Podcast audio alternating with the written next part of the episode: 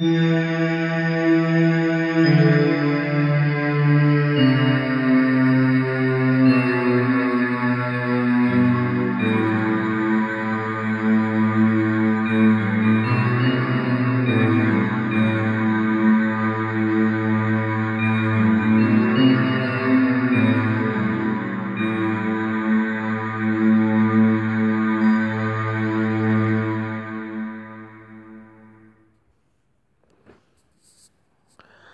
مولوی قونیه نوزدهم جمادی الاول ششصد و چهل و دو.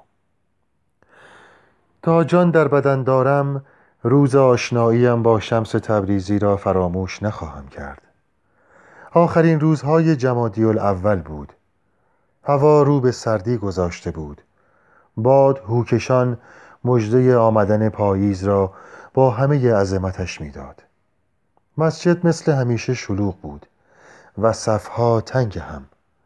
هرگاه که لازم باشد برای چنین جماعت انبوهی سخن بگویم شنونده ها را نه به صورت صدها و هزاران انسان منفرد بلکه به شکل شخصی تنها می بینم هر هفته صدها نفر برای شنیدن حرفهایم می آیند اما من تنها برای یک نفر سخن می گویم پیش خود می گویم آن انسان تنها به پژواک حرفهایم گوش می دهد و تنها اوست که صدایم را می شنود و به این ترتیب حرف می زنم. پس از اتمام موعظه از مسجد بیرون آمدم. دیدم اسبم را آماده کردند. به یالش نخهای طلایی بافتند و زنگوله های نقره‌ای آویختند. دوست دارم در هر قدمی که اسب بر می دارد صدای نامحسوس زنگوله ها را بشنوم. اما با آن همه جمعیت که راه را بند آورده بودند پیش رفتن غیر ممکن بود. من و طلبه هایم در پیش و گروهی بزرگ در پس گام به گام و به کندی از جلوی خانه های نیمه ویران و های کوچک گذشتیم که مثل قوطی کنار هم ردیف شدند در اطرافم هنگامه برپا بود. داد و قال کسانی که اطراف مسیر جمع شدند با ناله های کسانی که می‌خواستند عرض حال بدهند نقنق بچه ها با تشر پدر و مادرها آواز فروشنده ها با فریاد گداها در هم می آمیخت. بیشتر این آدم ها می خواهند برایشان دعا کنم. بعضی هایشان هم فقط می خواهند به من دست بزنند یا کنارم راه بروند. البته کسانی هم هستند که خواسته های بزرگتری دارند. از آنهایی که می‌خواهند برای بیماری لاعلاجشان شفایی بگیرند بگیر تا آنهایی که خواهش می‌کنند باطل السحری به ایشان بدهم. همینها نگرانم می‌کنند مگر نمی‌بینند. نه پیغمبرم تا کرامات نشان بدهم و نه لقمان تا شفا ببخشم. به اینها فکر می‌کردم و پیش می‌رفتم. وقتی از سر کوچه پیچیدیم و به کاروان سرای شکرچی رسیدیم درویشی دیدم که نگاه های نافذش را به من دوخته بود و در حالی که جمعیت را کنار می‌زد به طرفم آمد. در حرکاتش استواری کسانی دیده می‌شد که می‌دانند هدفشان چیست و به سوی آن می‌روند. هیئتی متفاوت با همه کس و همه چیز اطرافش داشت. تنها بود. نه فقط در این لحظه بلکه انگار در تمام عمرش همیشه تنها بوده. نگاهش کردم. مو و ریش و ابرو نداشت. صورت آدم ممکن نیست بیش از این باز باشد. اما با وجود این حالتی رمزآروز داشت. نمی‌شد خواندشت چیزی که باعث جلب توجه هم شد ظاهر درویش نبود. قونیه محل رفت آمد درویش های سیاه است. درویش های گوناگون که پی حق می کردند آمدند و گذشتند از این شهر. انواع و اقسامشان را دیدم. با خالکوبی چشمگیر روی دست و بازو با حلقه های ریز و درشت آویخته به گوش با شاخ و شیپور آویزان از گردن.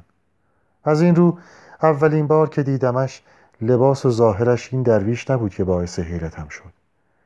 نگاهش بود که جذبم کرد. نگاهش از خنجر تیزتر بود. دستهایش را به دو طرف باز کرد و درست وسط کوچه ایستاد. انگار قصدش نگه داشتن زمان بود. نه من و گروهی که از پیم می آمدند. یک باره تمام تنم لرزید. انگار ستاره ای از قلبم فرو افتاد. اسبم آشفته شد. سم بر زمین میکوبید و شیهه می‌کشید. خواستم آرامش کنم ولی نتوانستم. روی پاهای عقبیش بلند شد. کم مانده بود به زمین بیاندازدم. درست در همان لحظه درویش چشمانش را به اسبم دوخت نزدیکش آمد و در گوش حیوان چیزهایی زمزمه کرد. اسب فورا ایستاد و آرام گرفت. منخرینش را باز کرده بود و تون تون نفس می‌کشید. جماعت اطرافمان نفسها را در سینه حبس کرده و شاهد ماجرای پیش رویشان بودند. پشپچه ها را شنیدم. این مرد جادوگر است. اسب را جادو کرد. درویش اما طوری به نظر می رسید انگار از اطرافش خبر ندارد. حالا چشمانش را به طرف من چرخانده بود و مرموزانه نگاه هم می کرد. ای علامه دهر مولوی ای مولانای بی همتا در شرق و غرب عالم. دربارت سخنان نیکو شنیدم. این همه راه آمدم تا سؤالی از تو بپرسم. البته اگر اجازه بدهی. آرام گفت البته بپرس. در این صورت نخست از اسبت پیاده شو تا همتراز باشیم. این را که شنیدم چنان شگفت زده شدم که نتوانستم دهانم را باز کنم. اطرافیانم هم حیرت کرده بودند. تا آن روز کسی جرأت نکرده بود با من اینطور صحبت کند. حس کردم خون به صورتم دویده. حتی حس کردم عصبانی شدم و قلبم فشرده شده. با این حال بر نفسم حاکم شدم و از اسب به زیر آمدم. اما درویش پشتش را به ما کرده بود و داشت دور می شد به او رسیدم و نگهش داشتم. آهای صبر کن. می‌خواهم سوالت را بشنوم. درویش یک دفعه ایستاد. برگشت و برای اولین بار تبسمی بر لبش نشست. به نظر تو کدام یک از این دو نفر والاتر است؟ حضرت محمد یا با یزید بستامی؟ با عصبانیت گفتم این چه سوالی است؟ پیغمبر خاتم رسول الله صلی الله علیه و آله و سلم را با صوفی یک لاغبا یکی میدانی؟ جمعیتی کنجکاو دوروبرمان را گرفته بودند. اما درویش انگار به نظاره کنندگان اهمیتی نمی‌داد. بیان که لحن صحبتش را عوض کند اضافه کرد خوب فکر کن. مگر حضرت پیامبر این گونه نفرمودند که ای پروردگار تو را ستایش می کنم چندان که شایسته است نشناختمد حال که با یزید بسامی گفته است خود را ستایش می کنم. مرتبه هم متعالی است زیرا خدا را در خرقه هم دارم. یکی خودش را در مقایسه با خدا کوچک می داند و دیگری خودش را در درونش دارد. به نظر تو کدام یک از این دو نفر والاتر است؟ یک باره نفسم بند آمد. آب دهانم را قورت دادم. سوالی که در نظر اول یاوه به نظر می رسید ناگهان معنای دیگری یافته بود. انگار پوششی را برداشتند و چیستانی جذاب هویدا شد. تبسمی گذرا بر چهره درویش دیدم. دیگر می دانستم مردی که مقابلم ایستاده دیوانه نیست. صادقانه از من چیزی می‌خواست می‌خواست به سوالی بیاندیشم که قبلا به آن نیندیشیده بودم. گفتم منظورت را فهمیدم. این دو کلام را با هم مقایسه می کنم و میکوشم اثبات کنم با آنکه حرف بستامی به نظر پرمدعاتر می رسد اما حضرت محمد از آن والاتر است. درویش گفت سراپا گوشم.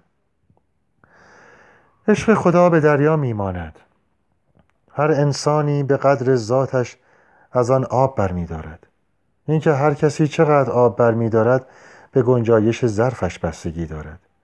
یکی ظرفش خمره است یکی دلو یکی کوزه دیگری پیاله. همانطور که من حرف می زدم حالت چهره درویش هم به تدریج عوض می شد کم کم برق دوستانه و لطیفی در چشمانش هویدا شد که خاص کسانی است که پژواک اندیشه های خودشان را در حرف های دیگری مییابند. ظرف بستامی در مقایسه با حضرت رسول کوچک بود. او یک جرعه خرد و سیراب شد. با همان یک جرعه شاد و سرمست شد. چه خوب! در خودش اثری از وجود الهی یافته بود. اما در آن حالت ماندن به معنای ادامه ندادن راه است. حتی در آن مرتبه نیز خدا با نفس یکی نیست. و اما حضرت پیغمبر بنده محبوب خداست و ظرفش به این آسانی پر نمی شود. از این روست که خدا در قرآن میفرماید آیا سینه‌ات را برایت نگشوده ایم؟ سینهش که چنین گشوده شده یعنی ظرفش که بزرگ شده تشنگی سیری ناپذیر در درونش حاصل آمده. بیهوده نیست که می‌گویند چندان که شایسته است نشناختیمت حال آنکه دیار البشری خدا را مانند او نشناخته. درویش آرام و با اعتماد به نفس لبخند زد. سرش را خم کرد و سلام داد. بعد به نشانه سپاسگزاری دستش را روی قلبش گذاشت و مدتی در همان حال ماند. دوباره که سر بلند کرد در نور ضعیف خورشید در حال غروب دیدم با علاقه نگاهم می کند. با احترام در مقابلم تعظیم کرد. من هم با احترام در مقابلش تعظیم کردم. نمی‌دانم چه مدت در همان حال ماندیم. آسمان دیگر به سرخی می‌زد. جمعیت در اطراف ما ناآرام بود. در گوشی چیزهایی می‌گفتند و انگار آرامشی نداشتند. اتفاقاتی را که بینمان رخ داده بود ابتدا با کنجکاوی سپس با حیرت تعقیب کرده بودند.